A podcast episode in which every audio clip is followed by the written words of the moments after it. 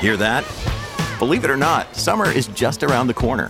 Luckily, Armor All, America's most trusted auto appearance brand, has what your car needs to get that perfect summer shine. Plus, now through May 31st, we'll give you $5 for every 20 you spend on Armor All products. That means car wash pods, protectant, tire shine, you name it. Find out how to get your $5 rebate at armorall.com. Armor All, less work, more clean. Terms apply.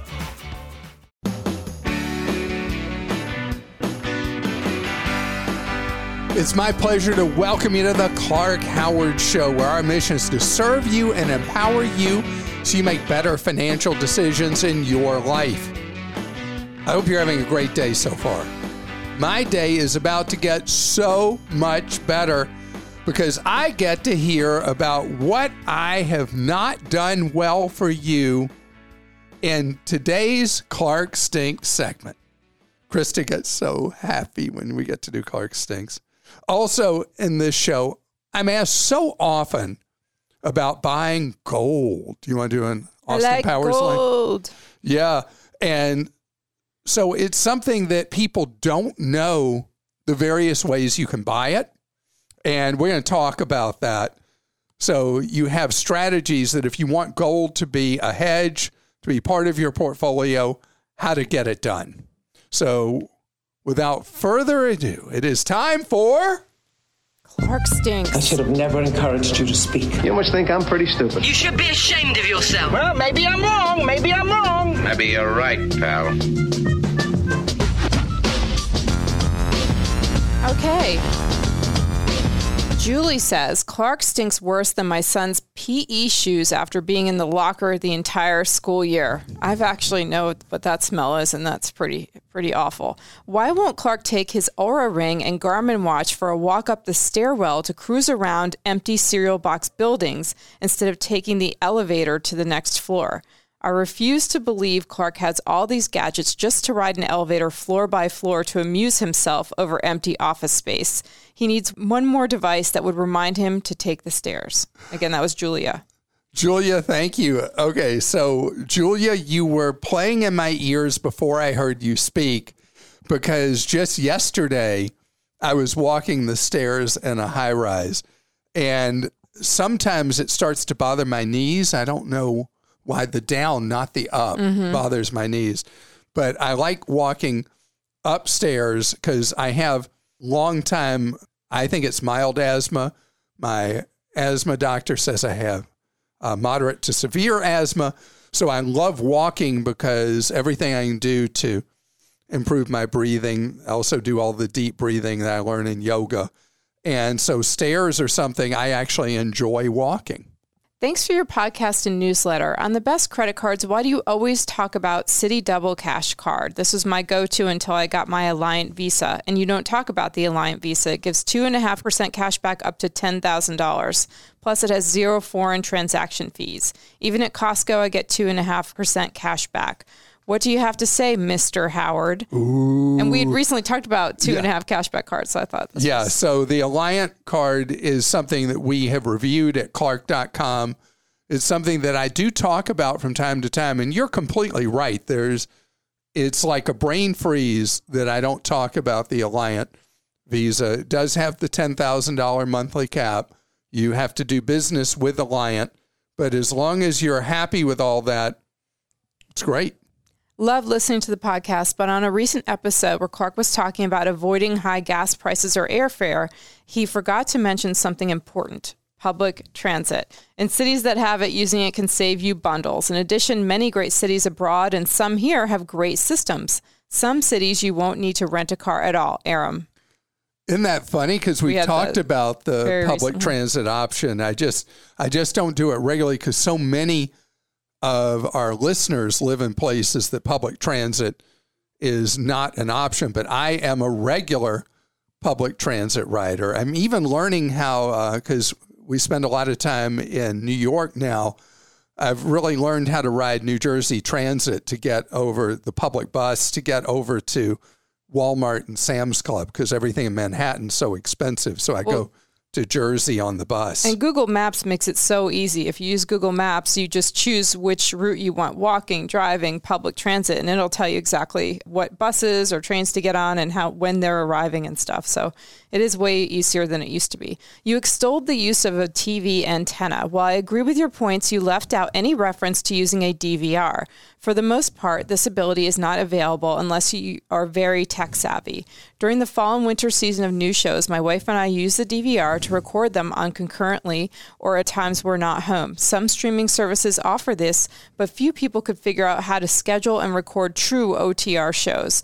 We actually used a cable provided stream device at a much lower cost than standard cable TV. And that's from Clay. Clay, thank you. And yes, it's been true for a long, long time that the DVRs for over the air are not easy to use.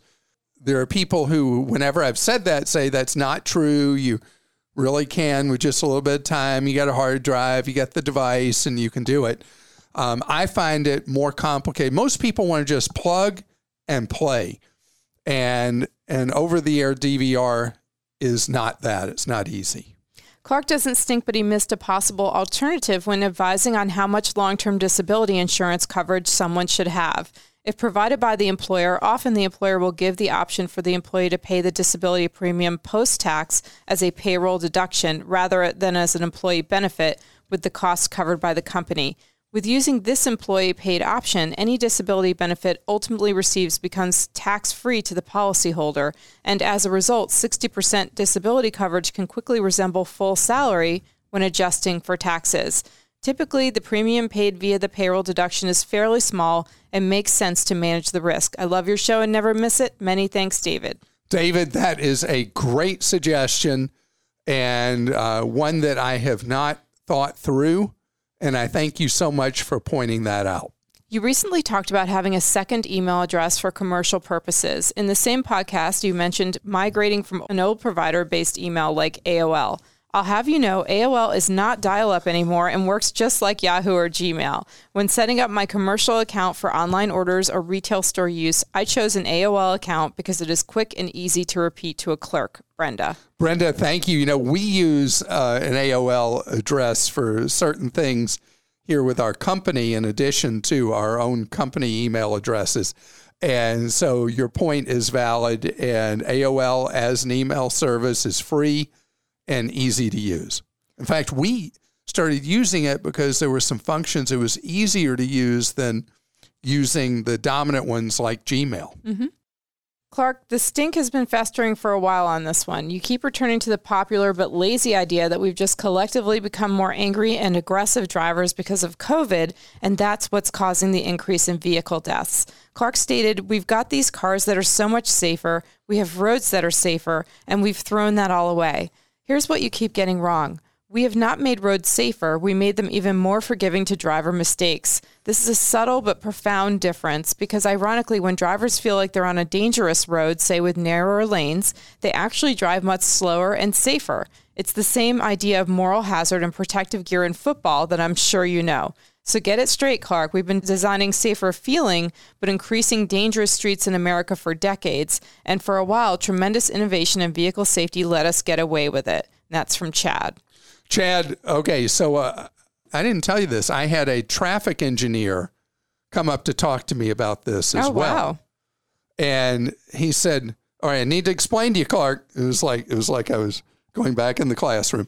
And he said, "So there's all these things we're doing because people are driving these faster speeds and we're painting narrower lanes and we're putting in objects that make them think that the road is narrowing in front of them. All these things to try to force people to slow down because as the road feels more and more open, what do people do? They just drive faster, creating ultimately more danger. So I've now heard that in person and now in Clark Stinks from two different people. Hi, Clark. On one of your recent podcasts, a listener had a question about their Chromebook when it reached its end of life and will no longer receive updates. There was a company called Neverware, and they wrote an operating system called Cloud OS. Google owns Neverware now, and the OS is now called Chrome OS Flex. It can be installed on Chromebooks that reach the end of life so that a Chromebook can live on with a supported operating system. And they gave us the web address. So we're going to post that at clark.com.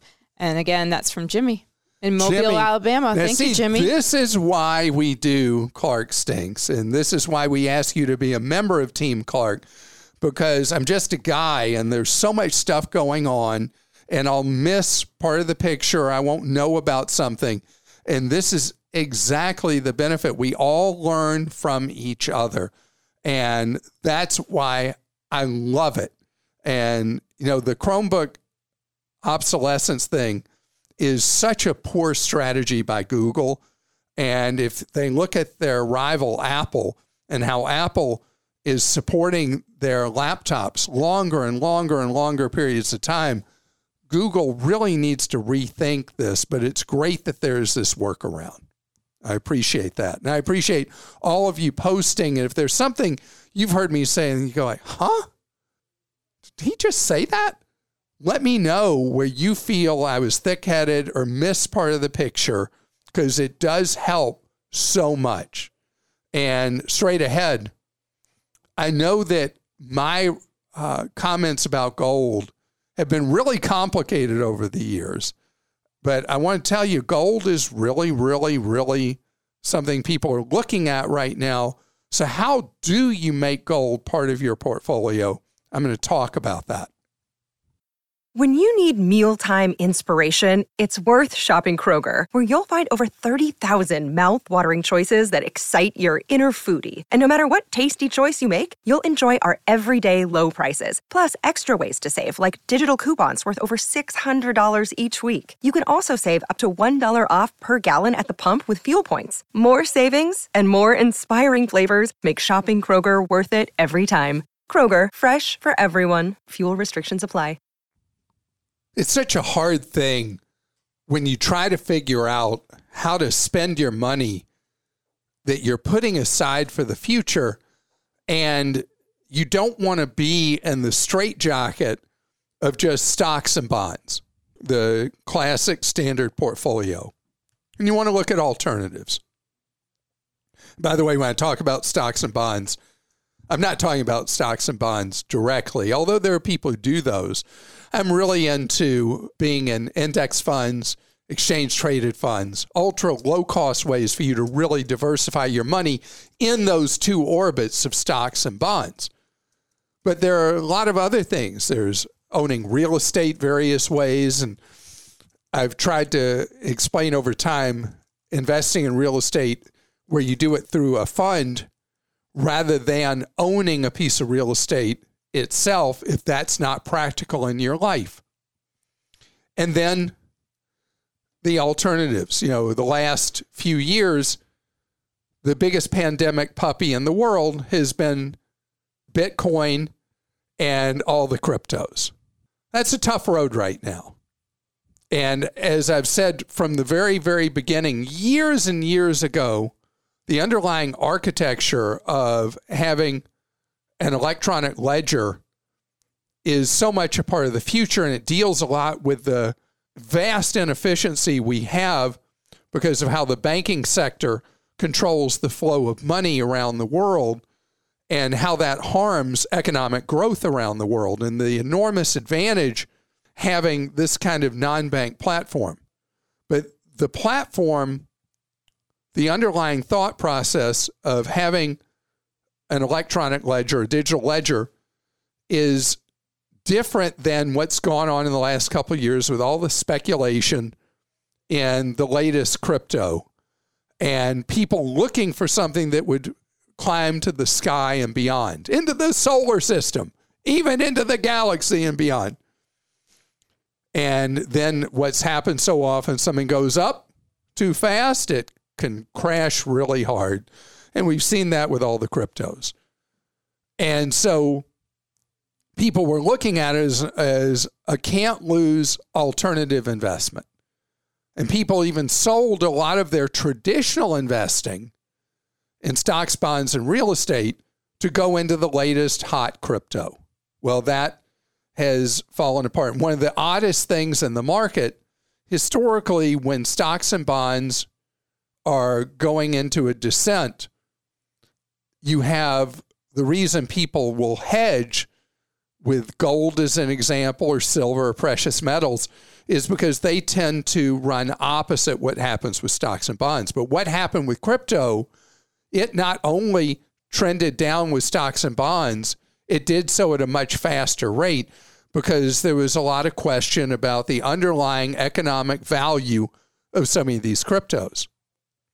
And so people who thought of crypto as a modern replacement for having a hedge and having something like gold and silver and precious metals, well, they got burned. Remember what I've said about crypto that the purpose of crypto is as a payment platform of recognized value. Crypto has not behaved as a readily used payment platform as a way to exchange money yet. It will eventually.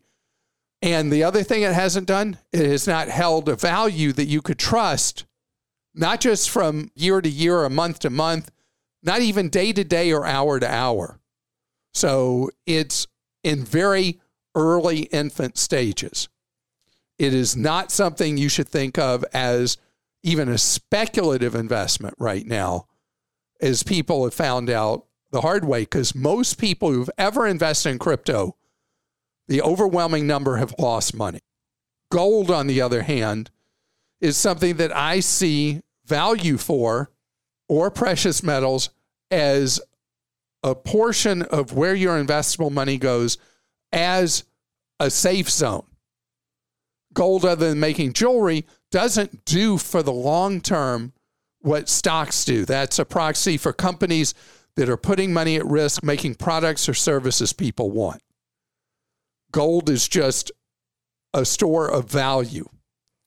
And when people get worried about how countries are managing money, gold can go up in value. When there's war, gold can go up in value.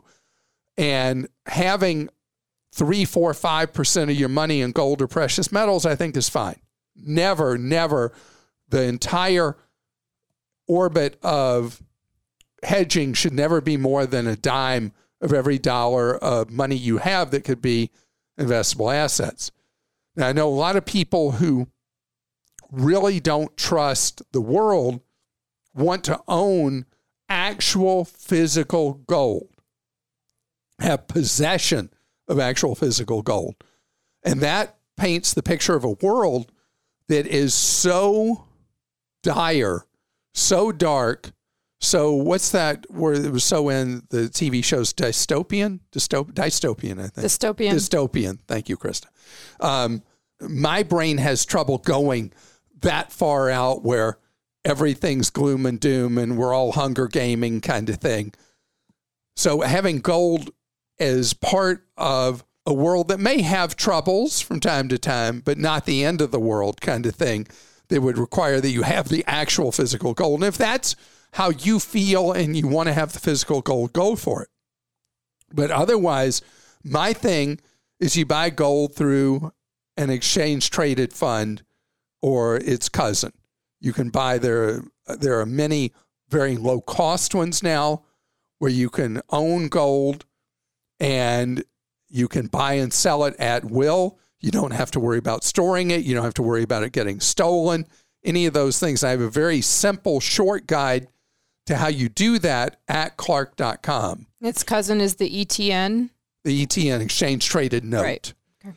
Um, and we explain that in my briefing on gold at clark.com. But the cost of doing this historically was unusually high for an ETF or ETN. And there are still some players out there that charge relatively high expenses, but it's gotten cheaper and cheaper and cheaper with the number of players where you're paying very low management fees. I want you looking at a quarter point a year or less in overall management fees. And you got down there, you're in a good position buying gold. But remember, gold is not an investment. Gold is just something to deal with uncertain times and to give more uh, room for your portfolio to deal with when times are bad rather than when times are good. Real money is made in productive capacity of the creative, gutsy individuals and companies here in the United States and around the world who create new value by the ideas, the products, and services they offer. And that's not what gold does. But if you want to have gold, go check out our gold guide at clark.com. And remember, don't go too overboard buying it. And for all the crypto people that are permanently mad at me, go to clark.com slash clarkstinks and post away. Christa? This is from Sue in Oregon. I just read a disturbing article in Bloomberg titled Americans Are Building Vacation Home Empires with Easy Money Loans. It's about selling risky mortgages based on a volatile per night Airbnb income. This sounds like a get rich quick plan that is beyond risky. What really concerns us is how and what this might do to the housing market and the economy. I would love to hear your thoughts. And no, as a Clark Wise listener, I am not thinking of doing this. Okay, so the Airbnb thing as an investment. So there are people doing very well, particularly in vacation oriented settings with Airbnb rentals. I know some of those people. The issue has become, and this first came on our radar probably about 2017, that in uh, resort communities and in individual resort developments, that Airbnbs or their equivalent VRBO were being banned. And so people who bought properties based on a financial model of it being a short term rental, when short term rentals are no longer allowed, you're dead. Uh, I know a woman this happened to whose business model was all working based on Airbnb. And then when that was no longer allowed in the condominium complex, it was over. And so the business model before you buy one needs to be based on the math working if it does have to default to a long term rental. Otherwise, you're taking on too much risk. Where's the housing market?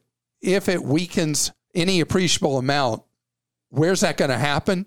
It happens in vacation home communities, not in primary home communities that you think through history. I'm not talking about 2007, not talking about what happened 15 years ago. Even historically, if people get into any kind of financial fix, they'll hold on to their primary home and the vacation home they have, that's what goes. And that's where the softness happens. That's where why vacation homes tend to have values that go up at far higher rates and fall at far higher rates than primary homes. So you're right. People, Sue, who've done this in second home communities face double risk that the short term rentals are no longer allowed and that the home values do, in fact, the, during the next recession, do, in fact, fall some degree. And from Cynthia, I recently relocated to North Carolina from Georgia, and I was wondering if it made sense to change my two children's 529 plans from Georgia to North Carolina's. Their ages are five and two, and I have about $1,000 in each account. Should I do this? No, in this particular case, no, because the Georgia plan is actually a superior plan to the North Carolina plan. I spend a lot of time um, and now have assistance from one of our writers at Clark.com going through plan by plan of all 50 states. Uh, there's only 49 actually have a 529 plan and come up with the good plans for you to look at. And I categorize them from Dean's List with high honors on down. And the Georgia plan is actually one of the better ones in the country. So I would leave your money in there. Now, North Carolina um, if they offer a state tax deduction that's only eligible for contributing, they don't have one in North Carolina. There's no in North Carolina, so there's no point in you doing a North Carolina 529 plan. And in fact, if you're trying to decide whether you keep contributing to the Georgia plan now that you've moved to North Carolina, or you might find you want to go to one of the ultra low cost plans moving forward, leave the Georgia money behind and go into one of the ultra low cost plans that I have. And being what I want you to do in a 529 plan is stay in the age based portfolio, or they may call it expected year of enrollment or something like that. Those are my favorite version of these 529 plans. Anytime you have to deal with a salesperson to buy any 529 plan, it's a disaster for your kids' education. The expenses are so outrageously high for commissions and expenses. Whenever there's a salesperson involved in a 529 plan, you know, run the other way as fast as you can, like at the speed of an Olympian, run away from that 529 plan offer. Adam in Ohio says, My wife just accepted a new job with an employer offering a Roth 401k. However, after reading through her benefits materials, it appears that it is through an insurance company. The actual target date fund she will be investing in is managed by a normal financial company. Will the insurance company likely be adding fees on top of the normal fund expenses? I know you would typically advise taking the match and contributing the rest into a Roth IRA, but is there ever a point where someone would be, better off without the match and all in on a Roth IRA? This is a great question. So, usually an insurance company provided 401k will have uh, overall expenses that are 10 to 50 times what one of the low cost 401k providers would be, which can significantly erode the security you'll have in retirement. The company has to disclose to you, Adam, what the costs are in your wife's or disclose to her what the costs are, but it would not be at all unusual for the costs from an insurance provider when you add in the expense ratios of the funds that she would be invested in, target retirement fund choice, and the insurance company layer of expense after expense would not be all unusual for her to be one and a half percent or above all in, which is way, way, way, way too high. The effect of that is in retirement versus a typical low cost plan she'll end up usually with somewhere around 40% less money in retirement, having put in the same amount of money as other people. So that's why the core is to find out what the overall expenses are. Now, if this particular insurance company is not stacking on expense after expense after expense, I'm looking at the fund itself, and the fund is way, way, way high compared to what you would normally want to pay. So in the case of hers, and I want you to look at the whole plan document, what you normally would do is you put into the employer provided Roth 401k up to the match only, and everything else your wife does, Adam, should be in her own Roth IRA with a low cost firm. And I want to thank you so much for listening. And you heard me twice go really negative with an insurance company being involved in a 401k. You heard me before be really negative about certain 529 plans.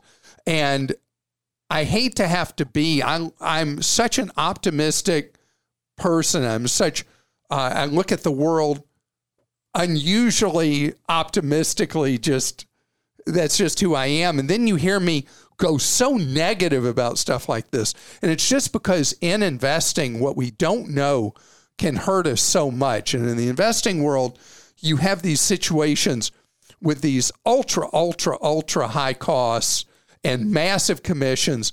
And you can end up going backwards. You can end up, after many years, like so many school teachers do, with less money after 30 years of working and putting money into a 403B plan, ending up with less money at the end of the road than what they actually contributed because of all the endless junk fees. So it's important for me to tell you this is how the game's played.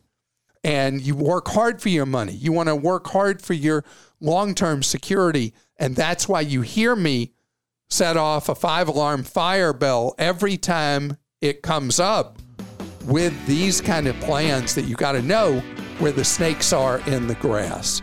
So, have an absolutely wonderful day today. Thank you so much for being part of listening to our podcast. And I hope our next podcast also has information for you you can trust that helps you fatten that wallet.